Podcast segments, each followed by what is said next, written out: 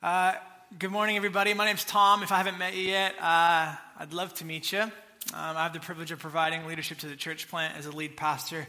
Uh, I'm on eldership with Herrick and his wife Heather, and my wife Ebony here. Um, really quickly, today, after gathering, um, today actually, uh, we do these things called second Sunday lunches. Um, so, the second Sunday of every month, uh, we just kind of kind of converge on Vail headquarters in Temecula off of Highway, Highway 79. There's a bunch of places to eat kind of in and around the area, but it's this open space where we can all just kind of come together, have lunch together, chill out. Um, it's a really good opportunity. If you're newer, you can meet some people. Um, I'd love to get time with you. Herrick would love to get time with you. It's like kind of a no pressure, just lunch hang. Okay, so I want to invite you out to that. That's today, right after gathering. We're going to kind of set up, or we're going to kind of tear everything down and then head over there. Um, grab food wherever you want, and we'll converge on Vail headquarters. I'll be there. My family will be there. Herrick will be there. Heather will be there. Many of the church members will be there. Would love to personally invite you out. Like I said, no obligation or anything, but it's just a time for us to connect. So, second Sunday lunch today. Uh, this morning, uh, we're going to talk about kind of Christmas, but how many of you are ready for Christmas? Raise your hand if you are. Everyone's hand just went down. Uh, okay, so if you're anything like me, I feel like, what year is it? 2018. I feel like it's 2009. Like I, 2018 has like flown by. Every year I get older, I feel like time just starts to speed up and speed up. Um, so it's kind of interesting for me because I'm like, this year's almost over. Like it's December. Christmas is in two weeks. Like what? Three, three weeks away or whatever it is. Uh, so yeah, how many of you are ready for Christmas? Nobody. Well, a couple of you. Great. Um, here's the thing about Christmas. Like in my experience, um, most, not all, but most people fall into two kind of categories when it comes to the Christmas season. Okay? The first category would be busyness. Like, there's something about this season where you just go 100 miles an hour. Like it, it, events and uh, planning and coordinating and shopping and decorating and all this stuff, right? Like just Anybody identify that? This idea of like, I just feel like I'm busier than normal and I'm going 100 miles an hour. Maybe it's work, whatever it is for you, but I just feel like there's this busyness. One of two categories, right? Busyness. The second one, the second one's suffering. It's pain. Christmas, uh, Christmas time can be a painful reminder of what's not the same like this idea of who's no longer at the dinner table, of what you once had that you've lost, or that like annoying reminder that you're single or that you're lonely. The holiday season, the Christmas season has this way of kind of causing the pain and the suffering in our life to bubble up. And it's funny because what does the song say? You know, the famous song, it's the most wonderful time of the year. But I think oftentimes it's the most painful time of the year, or it's the most busy time of the year. Um, I, I, think about like the house I grew up in. It's interesting.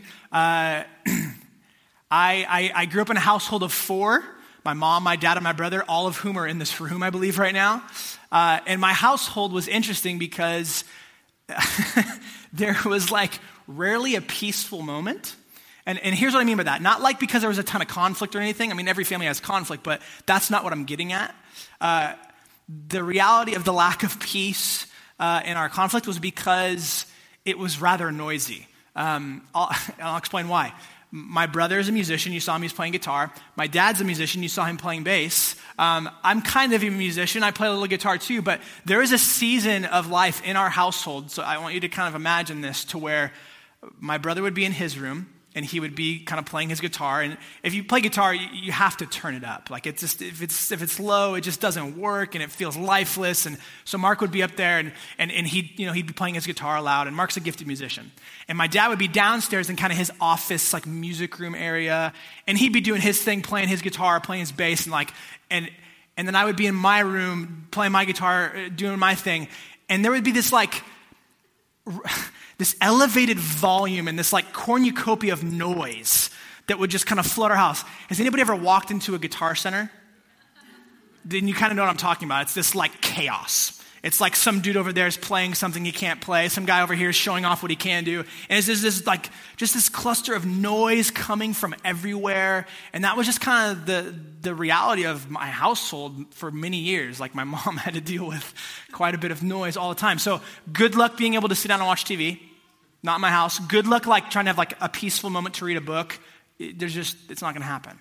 Like my house was I mean, from all corners of the house. It was just filled with noise. So, no matter what you tried to do in my house, oftentimes it was overpowered. It was drowned out with the sound of like rock music and guitars and noise. And here's the thing as followers of Jesus, if you're a Christian, if you're a follower of Jesus, like we know that Christmas is all about Jesus. Like we know that, right? But the trouble is, oftentimes the busyness or the suffering of the Christmas season tends to be louder. And it can be so loud at times that it even drowns out Jesus. So, this morning, what we're going to do is we're going to start a, a short kind of Christmas series. It's going to be two weeks, this week and next week, and throw it up there, Thad. We're calling this series Joy to the World. Um, the cliche, it's not a cliche, it's like I, I, came up with this title myself. I don't know if you've heard this before, but, but no, but seriously, like the joy to the world, we're calling this series that, right? And the series is designed to help each of us experience joy. Not just theoretically, but actually experience joy in a season that oftentimes the loudest things that we hear, the things that, that, that are kind of overpowering to us, is the busyness of this season or the pain and the suffering that many of us go through in this season. the series is designed to help us experience joy. And not just experience joy, but I, I think that like God actually intends for us to experience actual joy during this Christmas season. So, if you identify with the busyness of the Christmas season or if you identify with the suffering, here's the cool thing legitimately, the Bible tells us that Christmas can provide an overpowering joy, a stronger joy, like a joy that's louder than busyness or even suffering okay? And we're kind of climaxing this series in a couple weeks with our Christmas party. Like, we're not going to be, I mean, Herrick shared with you guys, we're not going to be here that Sunday morning. We're going to wait till the afternoon, come together and party. We're going to celebrate. Um, and here's the thing the goal for this party, it's not just like, oh, we got to figure out something to do for Christmas. What do we want to do? Let's have a Christmas party. Cool. No, no, no. Like, there's intentionality behind this. Hear me say this. The goal of our Christmas party is that we would all experience joy, legitimately. Like that we would actually be able to give ourselves over to this idea of celebrating. Not just going through the motions, but at a heart level, celebrating. We talk about this quite often, but like, when was the last time you actually celebrated? Like, not just like went through the motions of things. Yesterday was my brother's birthday. We got to celebrate him yesterday. And I found myself throughout the day just like stopping myself and being like, actually enjoy your brother today. Like, stop and celebrate him and the gift that he is, his life. When was the last time you genuinely didn't just like fulfill the calendar obligation, but you actually gave your heart over, over to celebrating something? We need to be a people that do that. As followers of Jesus, we have more to celebrate than anybody else in the entire planet. Okay? That's what our Christmas, uh, our Christmas party is for, is we want to celebrate. We want to give ourselves over to celebration. Okay? So this morning, joy to the world. Go ahead and grab your Bible. We're going to be in Genesis chapter 3 to start off with. Genesis chapter 3. We'll have words on the screen for you. If you don't have a Bible, that's totally fine.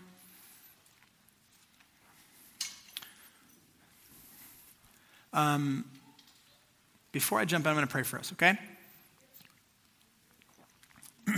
you can join me. Father, thank you for your love this morning.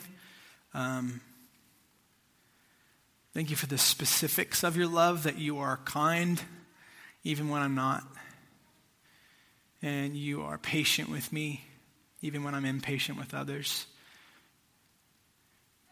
And you are faithful to me you are gracious and forgiving and merciful.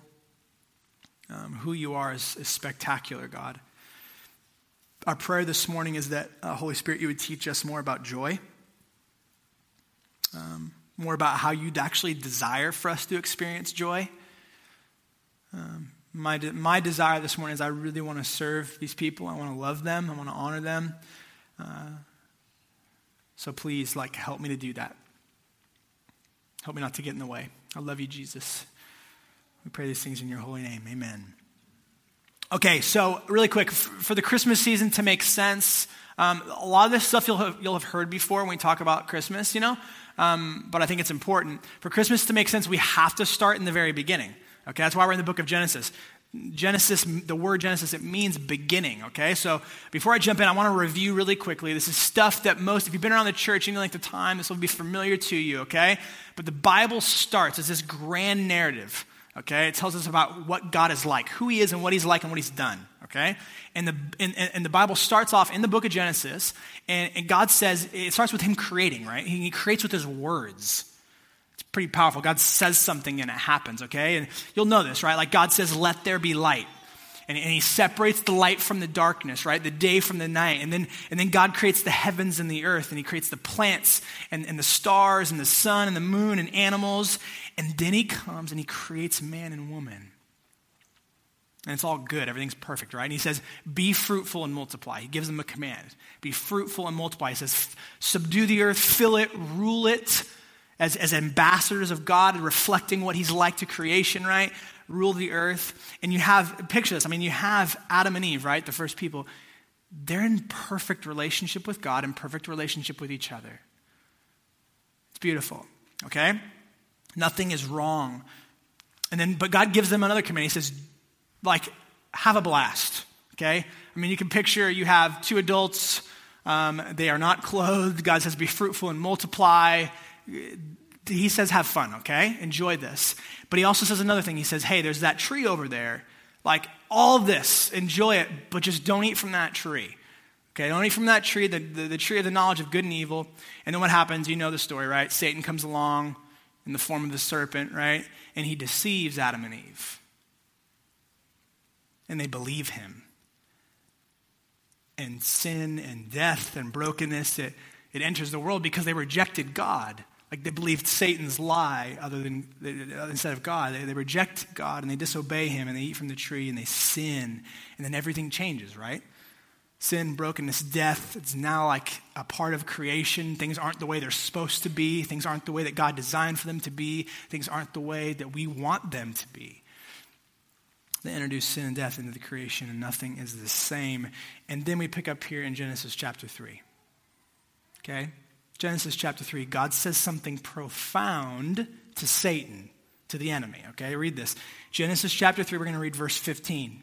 Okay? I'm reading out of the ESV here. God says this to Satan. He says, I, God, will put enmity between you, Satan, and the woman, Eve, and between your offspring and her offspring. He shall bruise your head, and you shall bruise his heel. Um, Oftentimes, if I'm going to study, I usually will study out of the ESV because I think it's the, I think it's the most helpful translation. Um, it's not my favorite translation to read for like devotional, um, like if I'm just like wanting to encounter God. But I think for study, it's the best. But I got to say, I think the ESV gets this wrong. Um, not wrong, but just not as helpful. The NIV says this um, He will crush your head, and you will strike his heel. Um, the ESV translated the word bruise. Uh, it's basically, it, it makes sense because it's this idea of like it's a repeated striking motion. Okay, so if you ever like have somebody like punch you in the shoulder a bunch of times, you get a bruise, it's that kind of idea, but it's, it's more than that. It's more than just a repeated striking motion because what it says here is you have like, um, you have the offspring of Eve who's gonna, who's basically gonna like uh, uh, do blows to the, the serpent's head okay, versus blows to his heel. Now, get the picture. You have basically crushing the head. Okay, so yes, the heel gets, gets injured, but the head gets crushed. I think the NIV has it better, right? But here's the thing the reason I read this to you is because it's one of the most important verses in all of, all of the Bible. In this verse, God makes a beautiful promise. Let me read you a quote here from this theologian. His name's Andreas Kostenberger. He says this listen up. Quote In the early days of humankind, when the first people rejected God's rule and things went radically wrong, the Bible records a somewhat enigmatic promise. While a bit strange and enigmatic, this prophecy in essence declares that one day a descendant of the woman, that is a human being, will crush the head of the serpent, Satan. Within the course of one chapter, the world has gone from beautiful, orderly, and joyful to marred, cursed, and sorrowful. Genesis 3 ends with the world dark and broken, and with God bearing his image bearers and representatives from access to the tree of life. At this point, the reader desperately needs a piece of good news, and God does not disappoint. While the serpent and humanity will continue their conflict, listen to this one day a human being, an offspring of the woman, will, at great cost to himself, the bruising of his heel, crush the serpent's head. So, what I want you to see here is that in the very beginning of the Bible, right after things become the way they're not supposed to be, right after sin, God makes a promise. Okay, so here's what we're going to talk about today. If you're taking notes, write these down. We're going to talk about two things very simply. What is the promise, and how can it bring us joy? Okay, if we're talking about joy to the world, what is the promise, and how can this promise bring us joy? Okay, so let's jump in here. What is the promise? God basically promises a Savior. You guys know this, most of you, right? Christmas is about Jesus, all this, right? God promises that a Savior is coming. This is the Messiah. If you've heard the word Messiah, you know it's this idea of the uh, of the people of the Savior of the people of God, the promised one, the Messiah. Okay? Now, obviously, most of us, we know that this is Jesus. Okay, we, we're Western people, we're somewhat familiar with Christianity, we know that Jesus is the quote unquote Messiah, right? But there's something really important that we need to understand here. Okay, stay with me. There's something really, really important here. You see, like thousands of years thousands of years, generation after generation, the people of God didn't know. Like, they didn't know the Messiah was. They had no idea. they're anticipating. God said it was going to happen in Genesis 3, and they're waiting. Who's this? Who, when is our deliverer coming? When is the person who's going to make all things right coming, right? They're anticipating the Messiah okay? And in the midst of that, they're living in a world that we all know isn't the way it's supposed to be. They're living in a world filled with sin, not just their own sin, but the sins of others and how that affects us. They're living in a world of brokenness, they're living in a world full of death. Like, we know just as well as they did that sin, Satan, and brokenness, like, it's awful. It's awful. When is their Savior coming? They're waiting, okay? Um, question for you Who here enjoys to wait? Nobody. I wonder why that is, man. Um, one of the things about my house, my household, is uh, I live with three ladies, okay? You guys know my wife, Ebony. We have two daughters. I love them dearly, Amelia and Vivian. I really hit the jackpot with my girls, all three of them. I love them. Um, I just, nothing matters more to me. Uh, like Jesus and then my wife, and my kids, I just, I love them so much. But I'm completely outnumbered, okay? Uh, I'm completely outnumbered, and basically what that means for me in my context is I spend a lot of time waiting, okay? I spend quite a bit of time waiting. Um, and one of the things about me that I'm trying to grow in is I tend to be like a, a I tend to be a punctual person. You know, like if I'm late to something, like it bothers me. Um, I'm growing in this area, but uh, it, it, does. It like it really bothers me. Like it got it was bad. Like when me and Ebony were dating, like we'd like go to the movies, and this is you can make fun of me all you want, but this is the reality of where I was at in that season of life. We'd go to the movies, and if we weren't sitting in our seat before the preview started, it, it was ruined for me. I was like, why are we even going? We missed it. Like we, we're not there on time. Like the movie started at seven o'clock. We have to be seated there at six fifty nine at the very latest. And then I'm just anxious and frustrated and upset. Um, and that's just kind of the way I've been. And like I said, I've, I've grown in that area. But with my girls, Ebony included, time's more of like a concept. it's more of like an idea. Um, and because of that, like I often find myself waiting, um, whether it's going to something or whatever, right? And, and I hate waiting. I hate it. Um, Guys, here's the thing though. My hatred for waiting on my family, waiting for them, it reveals way more about me than it does about my ladies. Way more about me. Um, it shows just how much I lack this thing called patience. Um, anybody ever had like their check engine light come on in their car? Yeah, you know what I'm talking about? Basically, like the indicators in your car that tells you something's wrong. Our, the check engine light's on in one of our cars. We have to get this taken care of. But either way, uh, what happens? The light comes on and it tells you when something's wrong, right? You want to know the really sobering thing about being impatient? It's basically a check engine light that tells you you're being a control freak.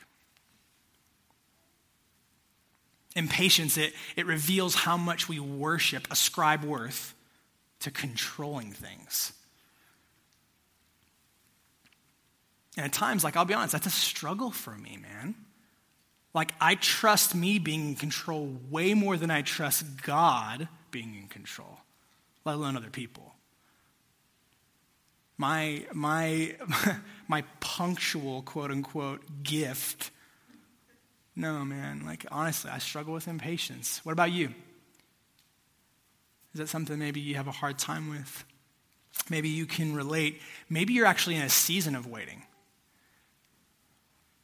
You're in a season for waiting for something to change, and you're starting to grow just a little bit impatient.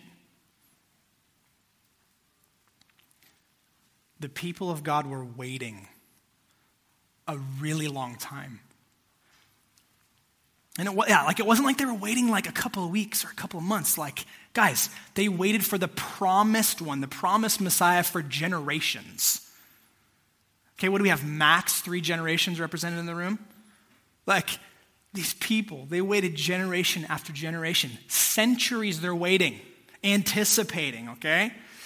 And if you know the story of God, right, like if the story unfolds, right, you fast forward to Genesis chapter 12, Okay, God begins to reveal more about his promise. He begins, he begins to reveal more, more about his plan, more about his promise. Um, he sets apart Abraham. You guys probably know this story, right? He sets apart Abraham. He says, I'm gonna, I'm gonna, through your lineage, through your offspring, through your descendants, I'm gonna bless the whole world. Okay? He sets apart Abraham, and this promise of God gets more specific, right? He says that the promised Savior that we read about in Genesis chapter 3 will be one of Abraham's descendants. But here's the thing you guys probably know the story. Abraham's super old. Okay? Him and his wife Sarah, they're like, they're way beyond childbearing years. Okay? So what do they do? They take matters into their own hands. You ever do this when you're waiting? They take matters into their own hands. Despite God's promise, they assume control and Sarah, Abraham's wife, he has Abraham sleep with her servant, Hagar. And then, you know, she has a son, Ishmael. And Ishmael, he's Abraham's son. He's Abraham's descendant, yes, but not through his wife, Sarah. God made a promise God made a promise, and what does God do? He intervenes, and Sarah becomes pregnant. She gives birth to Isaac at 90 years old. Like, you can argue with me if you want, that's a miracle. Like, 90 years old, she bears a child, okay? Isaac grows up, has a son, Jacob. Jacob, obviously, the, he's the patriarch of the 12 tribes of Israel. You guys know the people of Israel? Jacob's 12 sons are the patriarchs of those 12 tribes of Israel, all the Jews. Okay, those are the descendants, right? so, here, for the sake of time, here's the picture that I want to paint for you, okay? The people of God are waiting.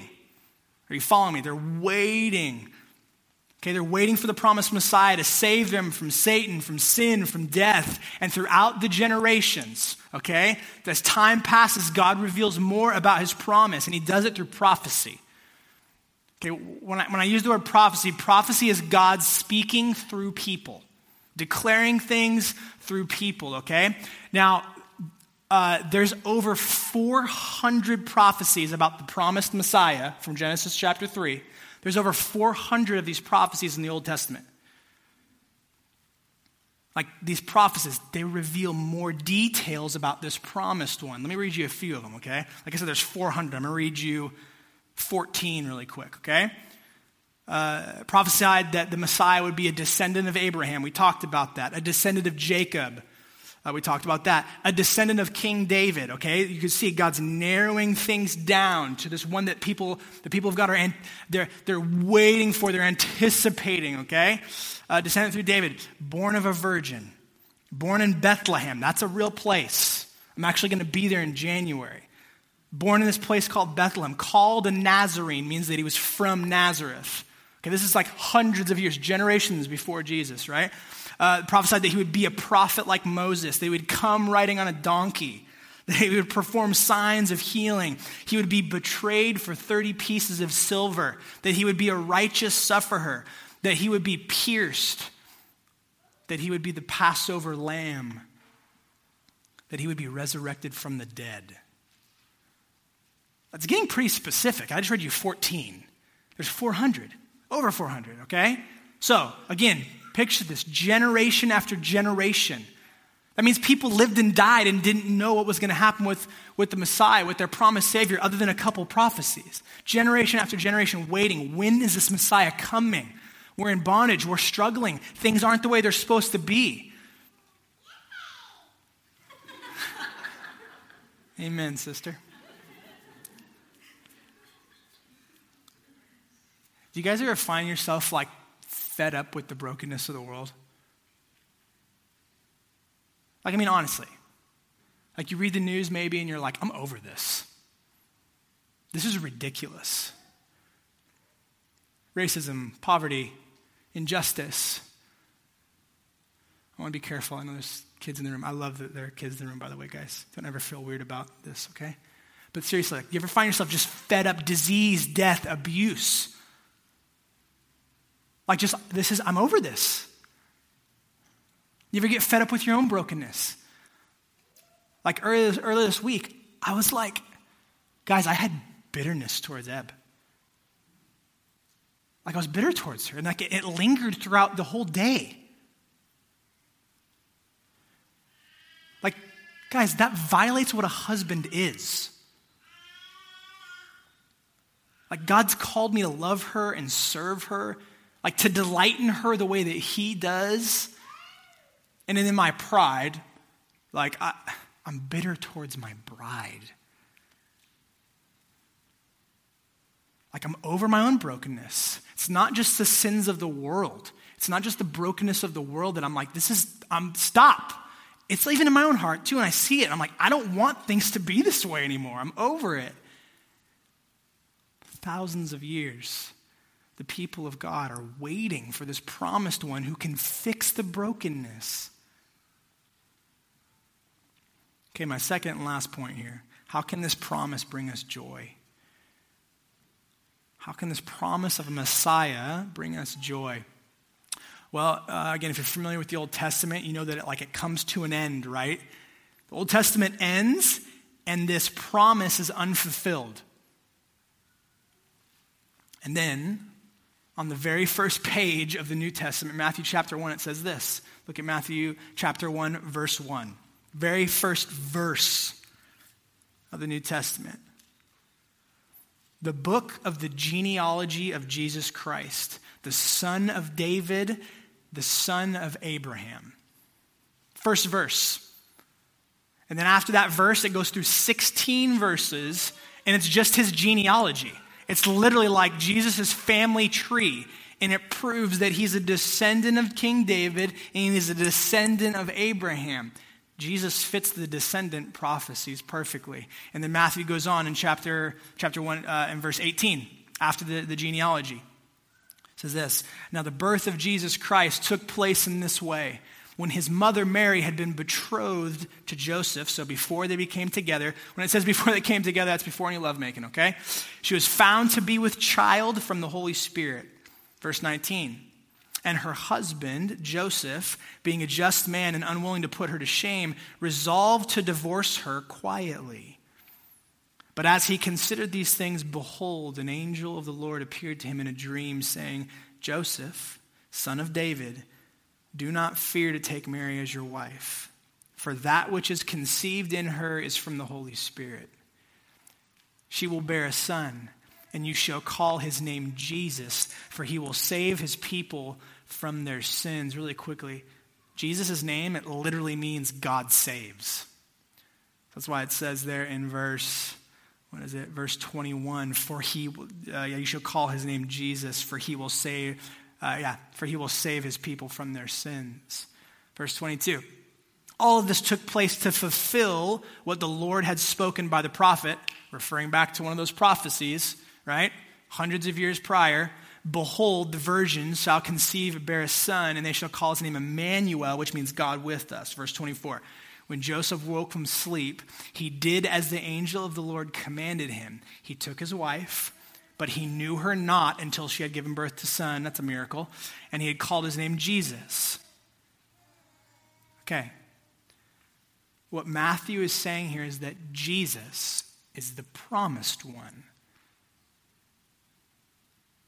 He's the descendant from Abraham and David. He's the one born of a virgin. He's saying, guys, finally the Messiah is here. Like he's here. Jesus is the one that we've all been waiting for. It's, it's Jesus. He's here. Uh, Herrick talked about it earlier already. Like Dylan's home. You guys know Dylan Victoria. Dylan was he was on deployment for the past several months, right? Victoria's ready to have baby number three. It's Christmas time. Like, like we weren't totally sure when he was going to come back. But one of the things that our gospel community had been praying for was like, God, we want Dylan to come back before baby, and we want Dylan to come back before Christmas. And it's beautiful. Like, he's here. Like, it's beautiful. He is here. He came home last week, right? And we celebrated. It was great. Our gospel community get together. We had some killer steaks. Um, if you were there, you know. Uh, it was a fantastic meal. But it was cool. We got to celebrate. He's finally here.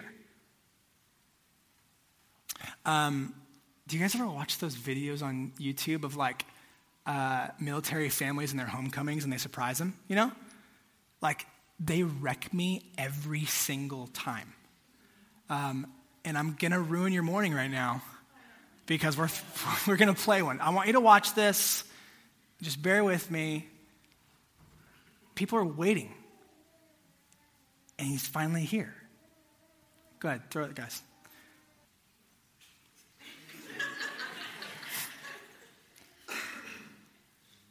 Every time, man. I'm not joking. I like watched, I've watched that video like 10 times. And without fail, I can't, there's a lump in my throat every time. The people of God waited and they waited. And on the very first page of the New Testament, Matthew chapter 1, God says, The Messiah, he's, he's finally here. Like, why do those videos make us cry? Like, we don't even know those people. we don't even know them.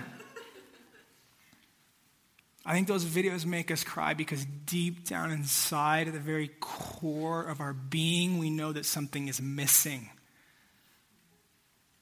Something isn't with us that should be with us. We're waiting. Like at a soul level, we're longing for the embrace of someone who can make everything okay again. I love the Jesus Storybook Bible. If you don't have the Jesus Storybook Bible, you should get it. But the Jesus Storybook Bible says, it says, someone who can make everything sad come untrue. Friends, Jesus, Jesus is the one that we've all been waiting for. He's the only one who can actually fix the brokenness that we all experience. He's the only one who can crush Satan's head under his foot.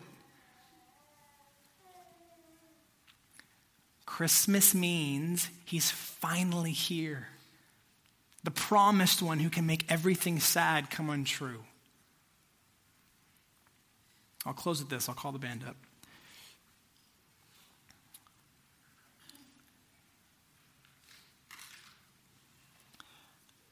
One of, if not the most comforting thing about the Christmas season, about Christmas in general, is that Christmas, stay with me, Christmas is this powerful reminder that no matter what, God keeps his promises.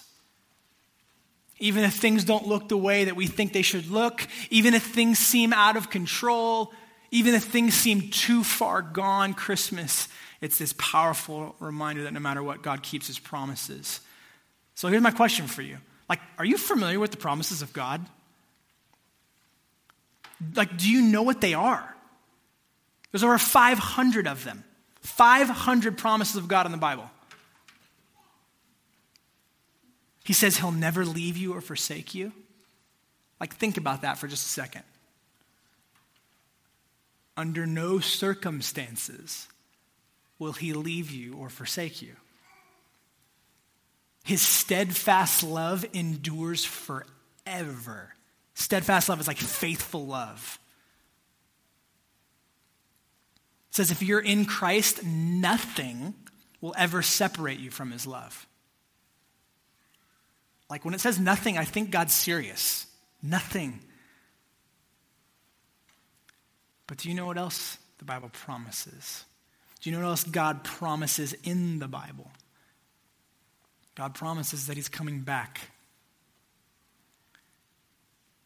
And next time, He's going to deal with sin once and for all.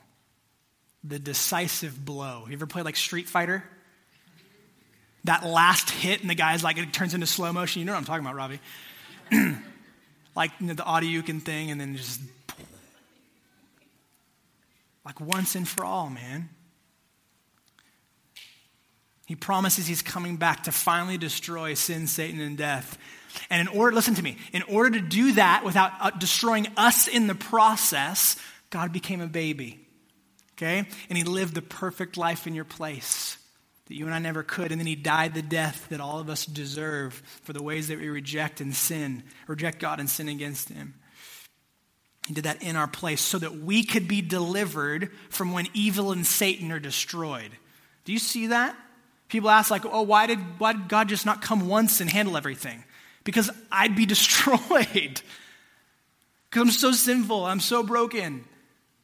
But God, in His loving kindness, came once to make a way for me not to be destroyed when he judges sin and evil.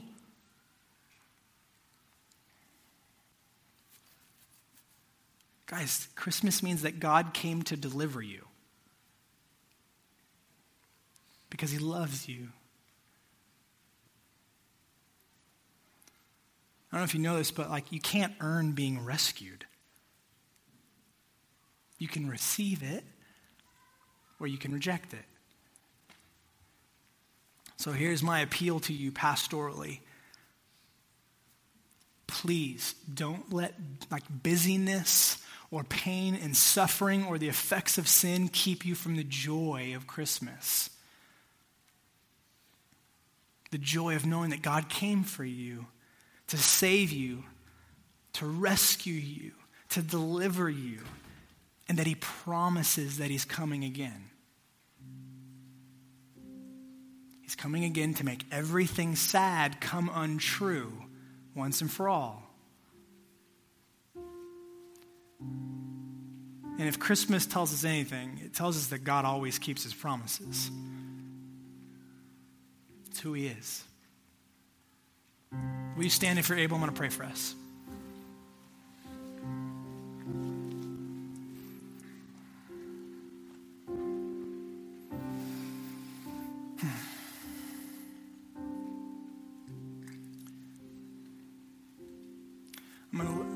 Listen for just a second, then I'll pray, okay?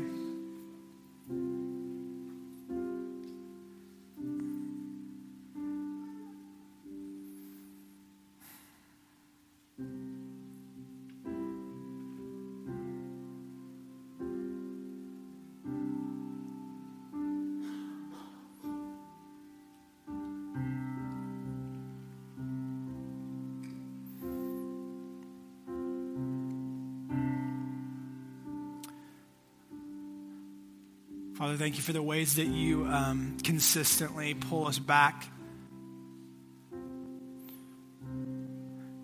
Thank you for, um, thank you that no matter that no matter what, your grace, um, your grace is the loudest thing that reverberates through all of creation. We, we live in a world, in a city, even in a household that is broken. We contribute to that brokenness regularly ourselves. Things aren't the way they're supposed to be. But I thank you that your grace and your love and your mercy, you came, Jesus. You keep your promises, God. There has never been, and there never will be, a promise that you've made that you will not keep. I pray that that would bring each of us hope in this season. I pray that it would bring us joy as we investigate the ways that you've promised the most beautiful thing in the world to us. You promised us yourself. So, my prayer for each of us in this room is that we would be men and women who boldly receive. like, we would be, like, that our lives would be marked as people who are like, I'm just, I receive. Like, it's part of, it's part of what I do, it's part of who I am. I'm a recipient of the grace and the mercy and the love of Almighty God. He rescued me, He kept His promises. His love, it never fails me. And Jesus coming as a baby is proof. I also pray that you'd help us to trust you, God. Help us to know that you are incarnational. That means you meet us where we're at. You meet us in our busyness. You meet us in our pain and our suffering. And you meet us in that place to help us understand that you are working you're actively doing something about the brokenness in this place. And you're coming again. You're coming again to make sure that things will be forever taken care of. And I love that you graciously deliver us from that. I pray joy over this, over this people. I pray joy over our church. I pray joy over our city. I pray joy over our nation. And not a joy that's temporary, but a joy that's eternal, that's ushered in by the promised one. We love you, Jesus. Minister to us, Holy Spirit. Amen.